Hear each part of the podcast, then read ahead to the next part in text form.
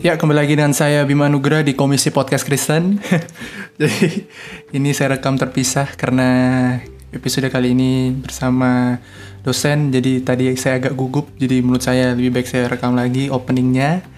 Dan pada episode kali ini saya bersama teman saya, Pilih Kalvari, yang akan menemani saya juga dalam mewawancarai uh, dosen saya, Pak Christian. Oke, silahkan lanjut untuk mendengarkan podcastnya. Terima kasih. Halo pendengar sekalian, pada episode kali ini setelah beberapa episode yang sebelumnya kita mengundang beberapa uh, teman-teman dari seminaria seangkatan itu mahasiswa.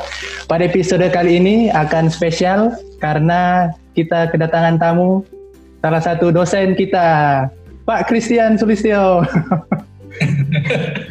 Yeah. Boleh perkenalan dulu Pak pada ya. pendengar Pak. Ya, nama saya Christian Sulistyo. Saya adalah dosen di STT Saat atau Seminaria Kitab Asia Tenggara dan istri saya Esther G. Sulistyo adalah uh, hamba Tuhan yang melayani di Kalam Kudus Malang dan saya memiliki dua anak, Calvin dan Krista. Oke. Okay. Ya, kenalannya uh, cukup kayaknya ya. Ini Pak, uh, apa pendidikan terakhir Pak sama supaya ini kan Pak? Oh, ya uh, pendidikan saya terakhir uh, saya lulus di Trinity Theological College Singapura untuk program uh, Doctor of Theology di sana tahun 2014. Oh, 2014, Pak. Dalam bidang sistematik teologi. Oke, okay, oke. Okay. Yang berkaitan dengan dengan uh, philosophy of religion. Ada kaitannya, ada koneksinya. Oke. Okay. S1 sama S2-nya di STT Saat ya, Pak ya? Benar ya, Pak? Betul. Oke. Okay. STT Saat. Jadi uh, alumni saat juga ya Pak ya? Pernah kayak kita gini ya Pak ya? Iya. Iya betul. Oke, langsung aja ya Pak ya kita masuk ke beberapa okay. pertanyaan ya Pak ya. Hmm? Pertanyaan-pertanyaannya Pak. Hmm. Ayo pilih pertanyaan pertama. ya, uh, bagaimana panggilan awal Pak Christian nih sebelum memutuskan untuk menjadi hamba Tuhan lalu masuk ke saat Pak? Iya, uh, sebelumnya pada waktu saya remaja itu tidak ada niatan atau tidak ada rencana untuk kemudian menjadi seorang hamba Tuhan dalam pengertian uh, hamba Tuhan yang melayani di gereja itu nggak ada. Nah, tapi satu kali uh, di dalam keterlibatan saya di gereja, saya menjadi pengurus seksi rohani di gereja, khususnya di komisi remaja. Saya menjadi seksi rohani di sana. Saya mulai terlibat dalam uh, pelayanan di komisi remaja. Nah, uh, satu kali pada waktu saya berjalan dan menuju sebuah tempat saya lupa acara apa waktu itu ya. Sepertinya mungkin persekutuan persekutuan doa di sekolah saya waktu itu saya lupa dengan uh, dengan jelas dengan pasti. Uh, tapi saya ingat sekali pada waktu momen itu saya melewati sebuah uh, tempat keramaian ada banyak orang di sana. Dan uh, di tempat keramaian itu di tempat uh, sebenarnya itu adalah tempat semacam kayak hiburan rakyat sebenarnya di sana itu ya. hmm. ya di Samarinda itu dan pada waktu saya melihat ada kerumunan orang banyak di tempat hiburan seperti itu mencari hiburan saya bertanya-tanya di dalam hati uh, apakah orang-orang ini adalah orang-orang yang sudah mengenal Kristus, apakah mereka sudah mengalami keselamatan di dalam Kristus. Dan uh, apa yang saya lihat itu, itu kemudian uh, menggerakkan hati saya pada waktu itu untuk uh, kemudian apakah kamu tidak punya kerinduan untuk mau melayani orang-orang seperti ini, untuk kemudian memberitakan kabar baik kepada orang-orang seperti ini? Dan itu akhirnya menggerakkan saya untuk kemudian akhirnya uh, menyerahkan diri untuk menjadi seorang uh, pelayan Tuhan penuh waktu. Jadi menjadi seorang hamba Tuhan yang melayani Tuhan uh, sepenuh waktu.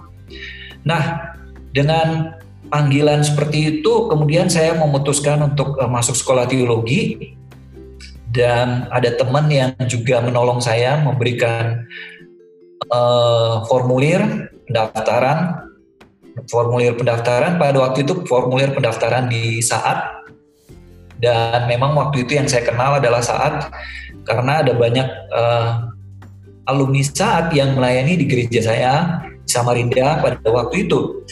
Nah, tetapi pada waktu itu juga uh, hamba Tuhan tempat saya melayani kemudian memberikan juga formulir yang lain, sekolah teologi yang lain. Jadi kepada saya diberikan formulirnya STT saat, saya isi semua dan kemudian ada juga formulir sekolah teologi yang lain dan saya isi juga. Dua-duanya saya isi dan kirimkan dan akhirnya dua-duanya diterima, diterima untuk diwawancarai, untuk dites gitu. Dan tesnya juga waktunya berdekatan dan saya tes mula-mula masuk di saat dites. Kemudian pada waktu saya melihat ke sekolah teologi yang lain, uh, kerinduan saya untuk masuk sekolah teologi itu itu uh, meng menghilang atau boleh dibilang pupus begitu ya. Kayaknya saya lebih pilih saat ya begitu ya. Oke okay, oke okay, pak. Dibanding sekolah teologi yang lain itu dan memang akhirnya saya diterima di saat begitu. Hmm. Jadilah saya mahasiswa saat. Eh, berarti dari ini ya Pak ya, dari apa? SMP atau SMA itu Pak? Yang SMA.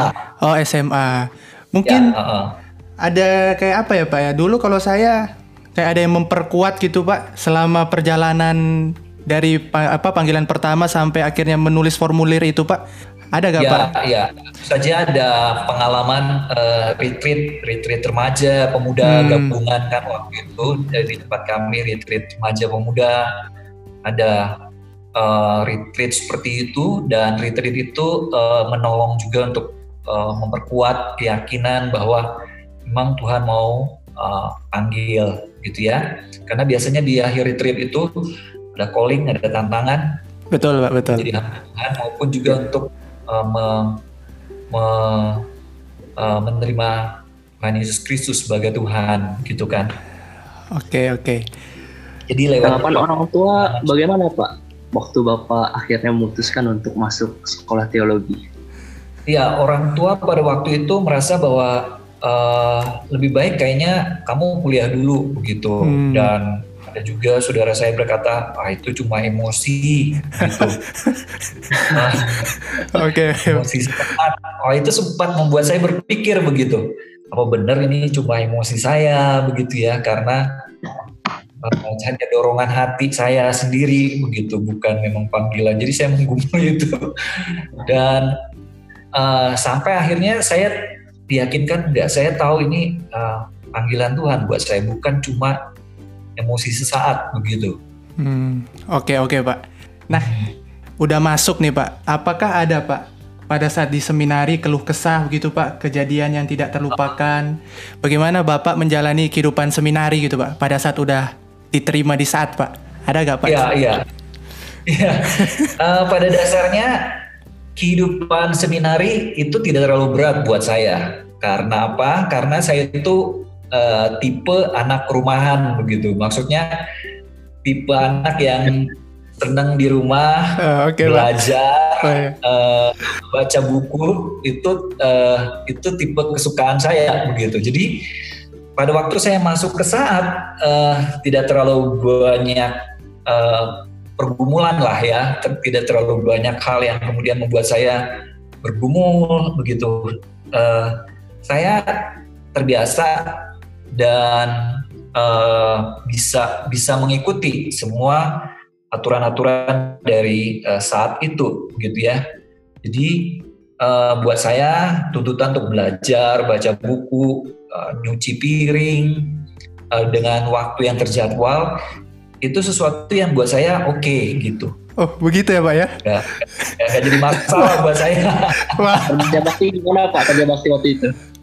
Iya sama ada kerja bakti kan di awal semester, kemudian kerja bakti juga saya ingat hari Jumat atau Sabtu ya.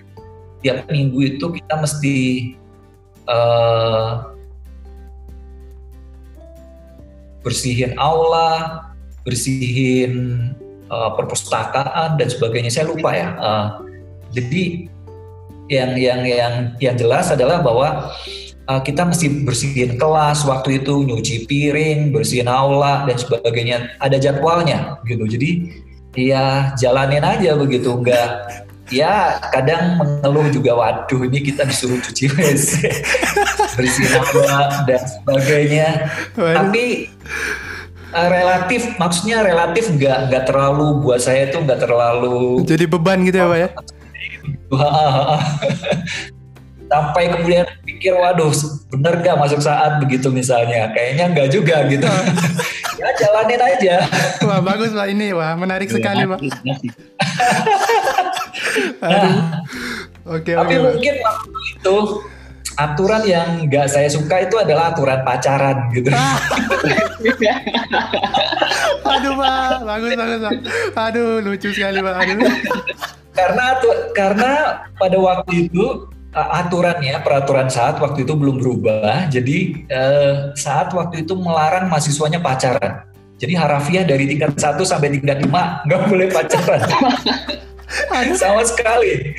Jadi lebih berarti pada waktu itu saya tidak tahu uh, apa alasan dosen waktu itu tapi yang jelas itu aturannya peraturannya jadi saya waktu itu tingkat tiga dan istri saya sekarang uh, Bu Esther itu tingkat dua dan kami mulai pacaran waktu itu. Waduh. Nah, cuma secara itu uh, tidak diperbolehkan begitu ya. Tapi akhirnya kami ya cuma lebih banyak lewat surat menyurat begitu.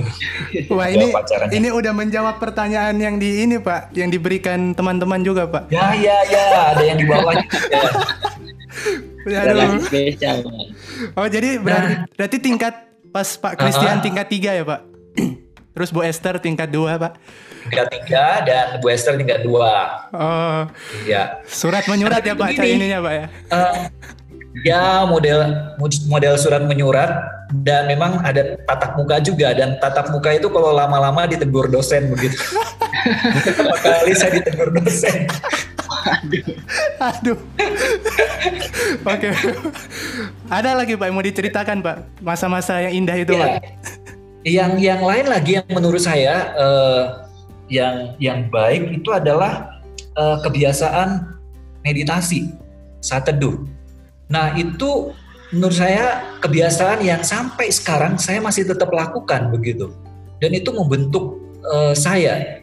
Itu menurut saya adalah kebiasaan yang baik. Jadi saya waktu remaja itu dulu meditasinya itu kadang nggak nggak teratur dan bukan hanya tidak teratur tapi juga uh, waktunya begitu itu uh, kadang sore malam begitu. Nah tapi di saat kan harus pagi gitu. Nah meskipun kadang meditasi sambil ngantuk-ngantuk begitu ya, jadi habis bangun cuci muka gitu ya, uh, masih ngantuk-ngantuk sebenarnya cuma ada waktunya meditasi. Jadi saya tetap buka Alkitab. Kadang-kadang pas waktu merenungkan Alkitab, duh, itu bisa kok suasananya ngantuk dan Kalian tahu kan di Malang itu dingin sekali begitu kalau pagi. Betul betul pak. Jadi kadang membuat ngantuk begitu. Nah tapi meskipun ada tantangan seperti itu terus saya kerjakan. Oh ya tetaplah uh, kadang kalau masih saat kan, wah buat apa meditasi kalau cuma buat ngantuk dan sebagainya begitu. Ya tapi saya tetap jalanin meskipun ada tantangan, kadang-kadang uh, suasananya dingin, ngantuk misalnya begitu. Tapi itu saya jalanin terus. Nah, itu membentuk kebiasaan uh, buat saya ya sampai sekarang itu kebiasaan yang nggak pernah hilang buat saya. Meditasi tiap pagi uh, untuk baca firman Tuhan dan berdoa waktu pagi itu yang membentuk saya. Itu yang saya rasa sebuah kebiasaan yang baik yang ditanamkan oleh uh, saat gitu ya. Nah, yang lain lagi yang berkesan buat saya itu adalah cuci piring gitu ya. Saya di saat bayangkan cuci piring, uh, saya di saat itu lima tahun, lima tahun ya, dan ambil MDiv tambah setahun lagi, jadi di saat itu enam tahun saya tuh ahli expert dalam mencuci piring. Enam tahun. Enam tahun. Aduh, mantap. Cuci piring bagaimana nggak ahli? Ayo coba. S1 cuci piring, Pak. Uh, itu berguna sekali khususnya dalam hal dalam khususnya dalam masa-masa seperti ini ya yang uh, pembantu rumah tangga itu nggak bisa datang jadi semua kami kerjakan sendiri termasuk cuci piring udah terlatih jadinya. Betul betul pak betul. Mengepel dan lain sebagainya. Waktu wisuda dulu, bagaimana perasaan bapak saat akhirnya setelah sekian lama belajar cuci piring dengan kegiatan-kegiatan itu akhirnya selesai juga gitu pak di saat gimana ya. perasaan bapak? Ya senang. Uh, saya sudah capai STH dan waktu itu MDiv karena waktu itu uh, yang STH boleh ambil MDiv setelah selesai kuliah STH boleh ambil kuliah MDiv jadi saya dapat STH MDiv wah saya senang sekali begitu ya. Jadi uh, ada perasaan wah saya sudah mencapai sesuatu begitu ya uh, di di masa pelayanan saya uh, uh, di masa uh, pendidikan saya. Ya tapi juga ada uh, sebuah tantangan yang dibukakan. Dalam hal ini pelayanan. Saya sempat pelayanan di GKI Nugra setahun dan kemudian dilanjutkan di sana setahun dan uh, ini adalah uh, apa uh, pintu yang terbuka untuk melayani uh, sebagai pengerja gereja secara resmi gitu ya. Jadi ya perasaan seneng uh, perasaan uh, saya sudah mencapai ini gelar MDiv nih gitu ya. Oke okay, oke. Okay. Waktu itu MDiv-nya itu uh, dianggap PS2 waktu itu karena hmm. apa? Kita boleh selesaikan STH dan setelah selesaikan STH tambah lagi satu kuliah satu tahun itu bisa dapat gelar MDiv waktu itu. Uh, program seperti itu sudah tidak ada lagi di saat uh, dan saya uh, waktu itu ikut program itu. Oke oke Pak. Kalau ini Pak, uh, menjadi dosen itu bagaimana Pak? Panggilan Bapak akhirnya bisa menjadi dosen di saat Pak? Iya, uh, waktu di saat saya itu sudah menggumuli gitu. Kira-kira ke depan itu mau seperti apa? Nah, bayangan saya waktu saya lulus itu adalah saya membayangkan seperti seorang uh, ada alumni saat yang di gereja, tapi dia juga mengajar di beberapa sekolah teologi, mengajar di Bandung, mengajar juga di saat. Jadi saya berpikir kayaknya mungkin saya seperti itu nantinya setelah saya lulus dari saat. Jadi saya juga uh, menggumuli panggilan atau uh, kerinduan untuk mengajar gitu. Dan pada waktu kami dapat kesempatan untuk mencoba mengetes kira-kira karunia yang ada pada kita itu apa dan saya menemukan bahwa memang hasil dari tes itu adalah mengajar salah satunya ya. Saya uh, dilihat memiliki karunia untuk mengajar. Nah, pada waktu saya lulus, saya dikirim untuk praktek satu tahun di GKI Anugerah Bandung.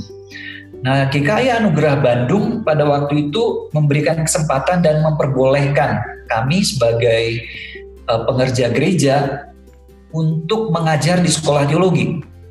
Jadi pada waktu itu saya mendapat kesempatan untuk mengajar di sekolah teologi dan diminta oleh uh, seorang alumni dia meminta saya untuk uh, mengajar di STT Bandung untuk bahasa Ibrani dan hermeneutika. Saya mengajar uh, mata kuliah itu di STT Bandung.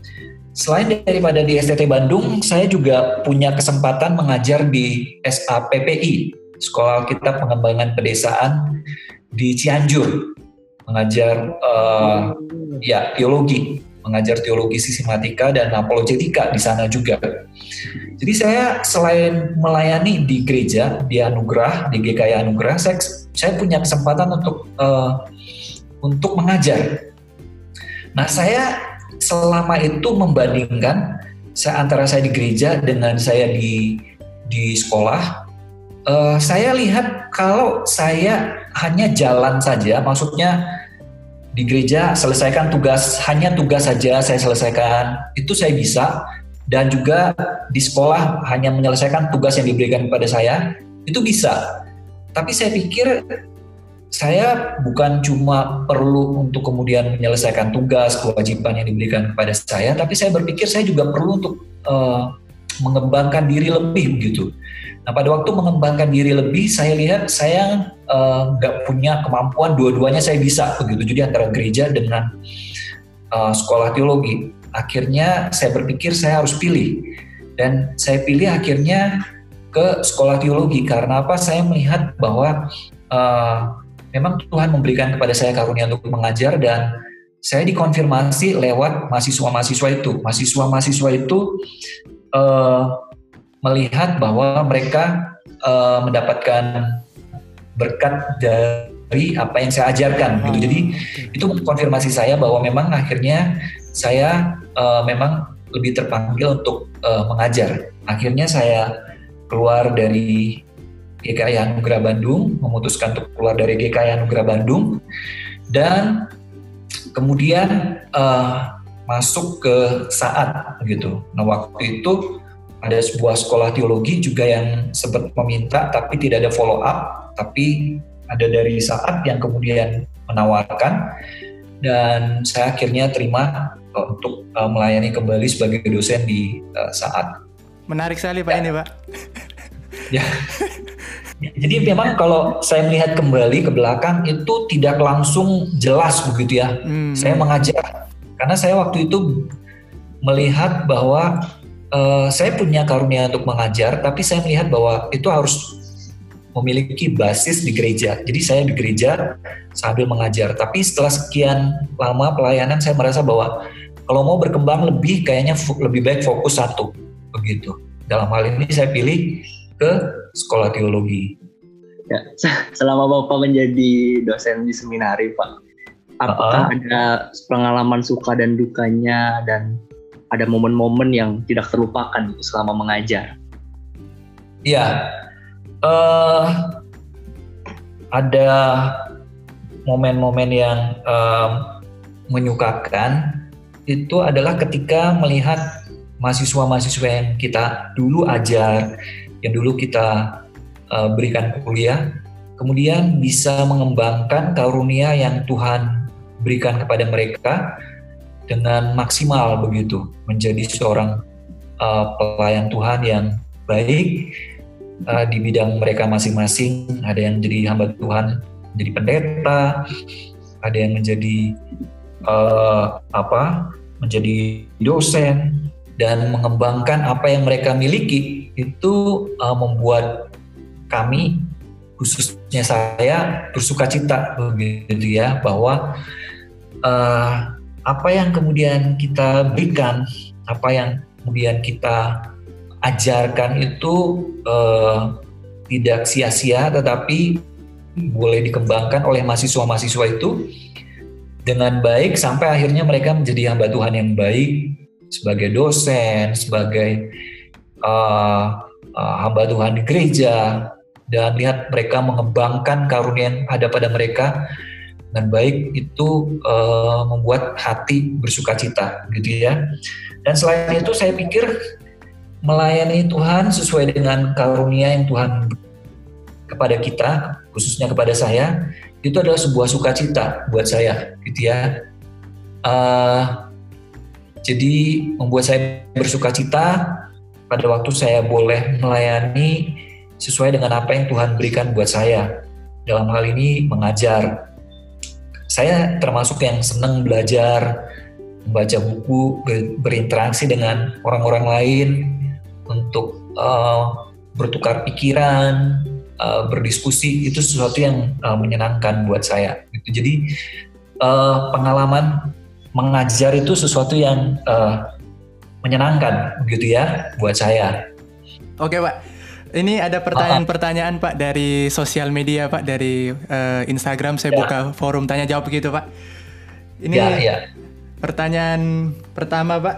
Uh, Kenapa mengajar mahasiswa kok bisa sistematis dan bertahap, Pak? Kok keren gitu, Pak? Ini dari Ko Abel, Pak. Ya, Masta 2014. Kenapa ya, Pak? uh, ya itu mungkin uh, kebiasaan kali ya. Kebiasaan maksudnya uh, kebiasaan untuk uh, berpikir itu secara uh, sistematis begitu ya. Berpikir itu secara uh, dengan alur yang jelas begitu, dengan penawaran yang jelas. Jadi itu mungkin uh, kebiasaan begitu ya. Jadi karena sudah terbiasa seperti itu makanya uh, menjadi uh, senang untuk kemudian mengajar itu dan kemudian uh, memberikan pengajaran pelajaran itu secara sistematis begitu. Oke oke pak. Yang kedua pak, uh, kenapa kelihatannya suka bidang apologetik pak? Tidak tertarik ke bidang ya. biblika begitu pak? Iya. Mungkin itu berkaitan dengan pergumulan pribadi ya. Karena pada waktu saya remaja uh, di gereja itu kita terbiasa mendengar khotbah-khotbah yang sifatnya moralistik gitu. Jadi kalau menjadi remaja Kristen yang baik itu jangan mencuri, uh, bukan jangan mencuri ya, jangan menyontek begitu kan. Kalau remaja itu begitu, jangan menyontek, dan pada waktu kami dulu zamannya saya jangan pergi ke klub begitu kan ya. Diskotik uh, kemudian jangan uh, pacaran yang macem-macem gitu. Dan saya merasa bahwa saya tidak lakukan hal-hal seperti itu semua. Begitu. Jadi saya merasa saya udah cukup baik kok. Oh, terus buat apa lagi ke gereja begitu. Karena ke gereja dipahami hanya sekedar moralistik begitu. Membuat orang menjadi dan memiliki moralitas yang baik Nah, tapi pada waktu kemudian saya membaca majalah Momentum dari lembaga Reform waktu itu saya menemukan pengajaran-pengajaran uh, teologi dan doktrin begitu. Wah, itu membuat saya senang sekali karena saya melihat bahwa kekristenan bukan cuma sekedar moral, masalah moralitas, tapi ada juga pengajaran begitu ya. Hmm. Ada pengajaran-pengajaran yang bersifat teologis pemahaman tentang Allah, manusia dan sebagainya itu membuat saya senang begitu membaca hal-hal seperti itu. Nah pada waktu uh, itu juga ya tentu saja karena sekolah saya adalah sekolah uh, negeri, maka uh, teman-teman saya yang kebanyakan uh, non Kristen ya mereka memiliki pertanyaan-pertanyaan berkaitan dengan iman Kristen yang kadang-kadang saya tidak tahu bagaimana kemudian memberikan jawabannya ya. Nah, hal-hal seperti itu me, me, apa, me, memberikan dorongan begitu ya. Pada waktu saya ke saat, saya akhirnya lebih senang memang baca buku-buku teologi dan buku yang berkaitan dengan apologetik karena kan itu menjadi pertanyaan saya secara pribadi hmm. benarkah Yesus Tuhan begitu kan ya? Iya iya oke okay, pak. Uh, keberadaan Allah dan sebagainya itu menjadi sebuah pertanyaan pribadi. Dan pada waktu baca buku-buku apologetika waktu itu bukunya James McDowell, bukunya Francis Schaeffer itu buku-buku yang menyenangkan, menyenangkan karena dia juga menjawab pertanyaan saya secara pribadi begitu.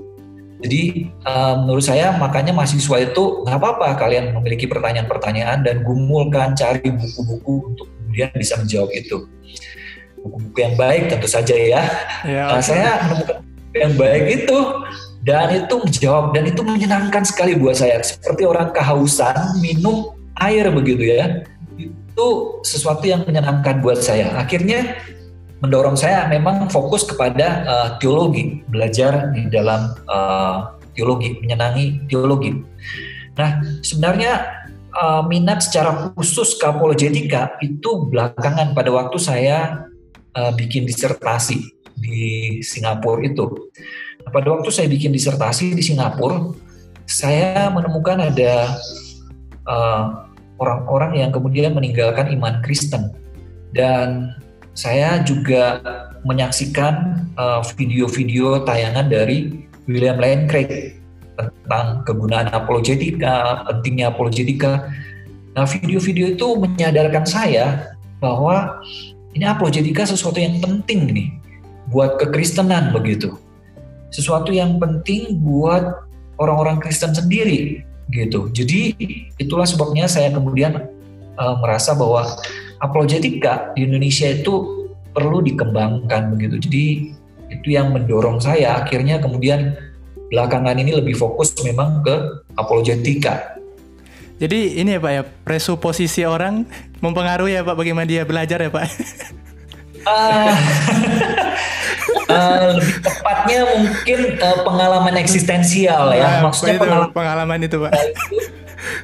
Uh, dalam pengertian seperti ini bahwa pergumulan orang itu secara pribadi begitu ya. Jadi mungkin kalau orang itu pergumulannya secara pribadi lebih banyak dia pelayanan ke anak, dia lihat kebutuhan anak-anak, itu akhirnya uh, membentuk uh, semangat dia, membentuk kerinduan dia akhirnya untuk boleh melayani anak begitu. Betul betul Pak. Oke, wah menarik sekali. Uh, tapi, ya, ya, ya. Tapi tentu saja itu kan tetap di bawah otoritas Alkitab kan ya. Ya betul betul Pak. Oke. Nah tadi memang sudah disinggung sedikit tuh Pak tentang relasi oh. spesial waktu masih di seminari.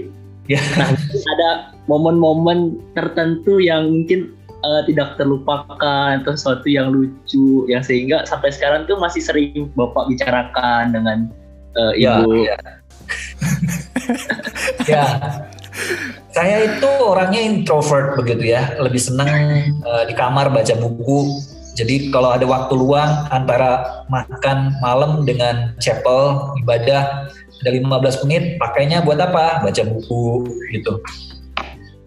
Jadi uh, senangnya baca buku uh, di dalam kamar begitu. Dan saya melihat uh, Western itu uh, dia lebih bisa memimpin gitu ya, memimpin ujian waktu itu.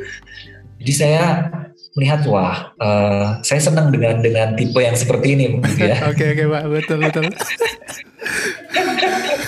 uh, jadi mulailah kami uh, pacaran meskipun secara aturan saat waktu itu tidak diperbolehkan begitu ya. Jadi uh, kami berpacaran ya tentu saja dengan uh, tanpa persetujuan dosen waktu itu. Kalau sekarang kan udah boleh tuh ya. Iya pak, udah boleh pak. Makanya kita ini pak udah naik tingkat dua kan pak. Mungkin ada wejangan ya. dari Pak Christian.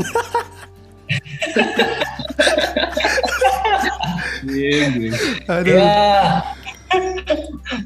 Nah, uh, ya saya itu uh, karena memang uh, seneng senengnya uh, buku gitu ya. Jadi buat saya buku itu yang uh, ini harta yang paling berharga itu ya. Something yang berharga sekali buat saya begitu ya. Jadi satu kali uh, uh, Bu Esther itu ulang tahun dan pada waktu saya mikir hadiah apa yang saya kasih ya buat uh, buat uh, Esther. Saya mikir-mikir kayaknya saya saya kasih hadiah ini deh. Ini ini lebih berharga gitu lebih bagus. Jadi pada waktu dia ulang tahun saya kasih hadiah itu dia terus dia buka dilihat isinya dia lihat isinya buku gitu. Wah lucu pak, menarik sekali pak Waduh. Punya tentang kesenian lagi buku senang tentang kesenian karena dia waktu itu jadi apa uh, uh, ketua ketua bidang kesenian di saat begitu waktu itu. Jadi yang ngurusin tentang paduan suara waktu itu. Jadi saya kasih dia buku itu. Jadi pada waktu dia buka, ya dia terima aja begitu ya. Uh, memang baik sekali. Aduh. dia terima aja. Tapi setelah lewat sekian lama, kemudian dia baru bilang kepada saya, kok kamu kasih saya sih? Kok kasihnya buku sih? Aduh, Gak romantis amat begitu ya dia bilang begitu. Aduh. Kok gak kasih? Paling gak misalnya coklat, coklat ke, ya, ya, aduh. boneka ke, atau bunga ke, ini kasihnya buku begitu. aduh, aduh, aduh. Buat saya, buat apa bunga begitu ya? betul pak, betul betul. Harga sekali buat saya. Kamu bisa simpen baca. Wah, ini Apa Pak? Mahasiswa dengar ini Pak? Waduh, pasti ketawa Pak ini Pak. Istri saya bilang sama saya, ini mah romantis banget ini katanya. Resiko pacaran sama teolog, saudara. Aduh, betul betul Pak. Tapi puji Tuhan Resiko sampai sama yang senangnya buku. tapi puji Tuhan sampai ini ya Pak pernikahan ya Pak ya. Ya, iya, betul. Aduh, bagus bagus Pak. Terima kasih Pak sudah sharing Pak. Wah, luar biasa sekali Pak. Ya, maklum lah. Perspektifnya waktu itu. Makanya Pak di kelas Pak sering ini ya Pak ya, pakai perumpamaan tentang cinta ya Pak ya. Kalau di kelas filsafat Pak. Iya. Saya udah ini Pak, dari dulu wah Pak Christian ini kelihatannya sangat dekat ini sama istrinya Pak ya. Puji Tuhan Pak. Ya, iya. Oke Pak. Eh, ini Pak, lanjut ke pertanyaan selanjutnya ya Pak ya. Ya, Apa Bapak akan mendorong setidaknya beberapa mahasiswa untuk menjadi dosen juga Pak? Ya, ya. Karena menurut saya tiap kita itu punya eh, panggilan masing-masing ya. Eh, dari paling nggak dari pengalaman saya apa yang saya alami gitu ya. Bahwa eh, tiap mahasiswa itu punya panggilannya masing-masing. Ada yang memang eh, untuk mengajar, ada yang dan di dalam Alkitab kan juga ada yang seperti itu, ada yang mengembalakan, ada yang mengajar, ada yang menginjili. Eh, tiap-tiap mahasiswa sesuai dengan panggilannya kembangkan itu sesuai dengan panggilan yang Tuhan berikan dan karunia yang Tuhan berikan buat kita. Jadi kalau ada yang eh, sebagai dosen, saya akan mendorong sekali supaya mereka untuk mengembangkan diri mereka ke arah sana. Belajar baik-baik, persiapkan diri baik-baik, jaga diri baik-baik, dan pada waktunya melayani Tuhan sebagai dosen. Gitu. Ya Bapak pernah bilang juga ya Pak ya ke di kelas filsafat Hmm. bahwa eh, apa penting juga Pak panggilan untuk mengajar di sekolah teologi ya Pak jangan Betul, betul. Itu ya baik di sekolah teologi maupun di sekolah-sekolah yang lain. Karena menurut saya ini sebuah panggilan yang kadang dilupakan oleh alumni-alumni saat ya. hmm, Eh, banyak mahasiswa saat itu yang eh, saya tidak mengatakan bahwa eh, eh, apa nggak perlu ke gereja bukan itu poin saya tapi maksudnya ada kalau ada yang kemudian punya karunia untuk mengajar pakai itu untuk mengajar memberikan pengaruh terhadap mahasiswa-mahasiswa baik di sekolah teologi maupun juga di eh, kampus-kampus begitu menanamkan Christian worldview karena mereka-mereka ini akan menjadi leader nantinya hmm. dan itu kita agak kurang begitu orang-orang yang melayani di eh, kampus-kampus baik di sekolah teologi maupun di kampus yang lain non non non teologi maksudnya Oke Pak. Philip, Hmm. ayo tanya Lip nomor 6 Lip. Ini Pak, jadi kalau misalnya ketemu mahasiswa kan mahasiswa sebenarnya itu beragam gitu orangnya Pak. Ada yang suka belajar, ada yang mungkin Ya. agak kurang suka belajar dan lain-lain gitu. ya Pernah nggak Bapak ketemu mahasiswa yang bikin greget gitu Pak? Nah kalau Ah. yang bikin greget ini gimana tanggapan Bapak untuk mahasiswa seperti itu? Eh, ya eh, saya percaya tiap mahasiswa yang hanya sampai dalam taraf bikin greget itu dalam pembentukan Tuhan begitu. Saya percaya seperti itu sehingga kemudian eh, saya mendapat bagian untuk kemudian terlibat di dalam proses dia selama di sebagai mahasiswa menjalani panggilan untuk dibentuk. Dan dalam proses seperti itu tentu saja lewat interaksi ditegur, di, diperingatkan dan sebagainya begitu kan. Karena itu bagian dari uh, proses pembentukan gitu ya. Jadi ya biasanya yang saya kerjakan ya langsung uh, mem- memberikan nasihat, uh, memberikan teguran dan sebagainya. Itu sebagai tentu saja sebagai proses kan ya. Jadi baik saya maupun mahasiswa teologi itu semua dalam proses pembentukan seperti yang Tuhan mau kan ya. Jadi saya mendapat bagian dalam proses itu, saya kerjakan bagian saya sebagai pembimbing, sebagai dosen, sebagai apa pun itu, sebagai mentor dan sebagainya ya saya kerjakan bagian saya memberikan teguran, nasihat, masukan dan sebagainya. Oke Pak. Ini udah nggak terasa Pak, udah mau sejam Pak. Jadi kita akan tutup dengan pertanyaan terakhir nih Pak ya. Ya, ya. Apa pesan yang mau Bapak bagikan nih Pak kepada mereka yang mau masuk seminari dan kepada kami para mahasiswa seminari Pak? Ya, kepada calon seminarian, uh, gumuli panggilan kalian dengan baik, uh, mengerti kenapa saya masuk uh, sekolah teologi dan melayani Tuhan secara full time gitu ya. Karena uh, panggilan itu sangat penting sekali. Kenapa? Karena di dalam kita sekolah teologi dan menjadi hamba Tuhan, kalau cuma sekedar keinginan diri sendiri, uh, itu kadang tidak cukup kuat untuk uh, memberikan topangan buat kita pada waktu kita mengalami kesulitan baik di sekolah ya maupun juga dalam jalani panggilan sebagai hamba Tuhan. Kadang uh, kita pada waktu mengalami kesulitan, tantangan di dalam pelayanan dan sebagainya, yang mengingatkan kita kembali, kenapa saya kok mau mengerjakan hal ini? Kenapa saya melayani di di gereja. Kenapa saya masuk sekolah teologi? Itu kembalinya itu adalah panggilan, bicara tentang panggilan. Panggilan itu yang kemudian mengingatkan kita kenapa saya masuk sekolah teologi dan mau menyerahkan diri dan mengalami kesulitan-kesulitan seperti ini. Itu karena memang adalah yang mengingatkan kita adalah panggilan kita. Gitu. Jadi penting sekali untuk kita itu menggumuli panggilan kita pada waktu kita mau masuk sekolah teologi. Menggumuli panggilan kita, mengerti jadi dengan panggilan yang jelas, maka pada waktu kita di sekolah teologi kita bergumul, kan sekolah teologi ada kesulitan macam-macam kan ya. Iya betul pak, betul. Suruh belajar lah, betul. ada aturannya lah, ada uh, uh, dengan segala macam hal itu.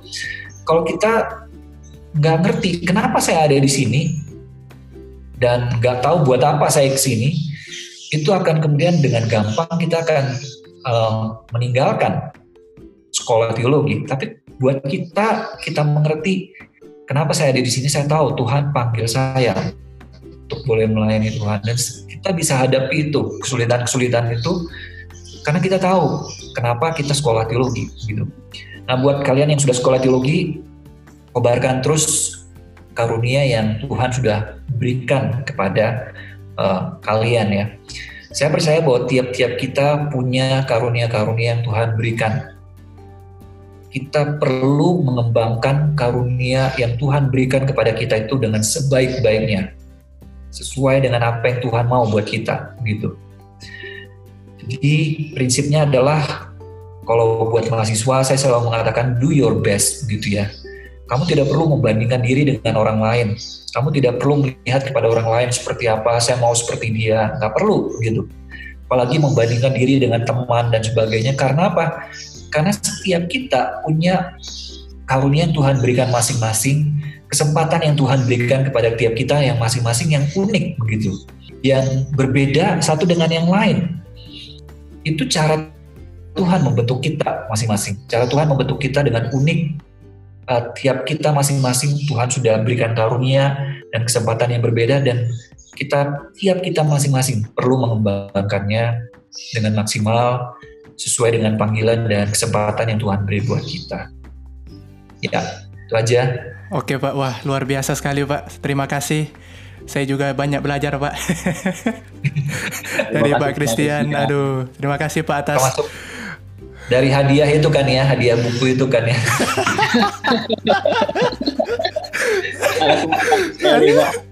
Aduh, bagus sekali Pak itu Pak. Aduh, pengalaman yang tidak akan terlupakan itu Pak ya. Oke. Okay. Saya juga nggak lupa itu. Waktu itulah istri saya menyadari bahwa saya ternyata nggak romantis begitu. Waktu itu pacar saya. Aduh, nggak apa-apa pak, nggak apa-apa. Ini pengalamannya pak ya, aduh, puji Tuhan pak. Terima kasih ya pak sekali lagi atas ya. sharingnya pak, atas waktu yang telah ya. diberikan pak. Kiranya Tuhan memberkati Sama-sama. Pak Christian terus dalam pelayanan Sama-sama. Pak. Buat kalian juga ya, Tuhan berkati. Oke. Ya, terima kasih. Kita akhiri ya Pak ya berarti Pak. Podcast ya. ini. Oke. Oke, terima kasih Pak Christian. Saya ya. uh, stop nih recordnya Pak. Ya. Demikian podcast saya bersama Pak Christian. Kami bisa memberkati teman-teman yang sedang menggumulkan panggilan dalam uh, masuk ke seminari. Kiranya podcast ini bisa memberkati teman-teman untuk kemuliaan nama Tuhan. Terima kasih. God bless you.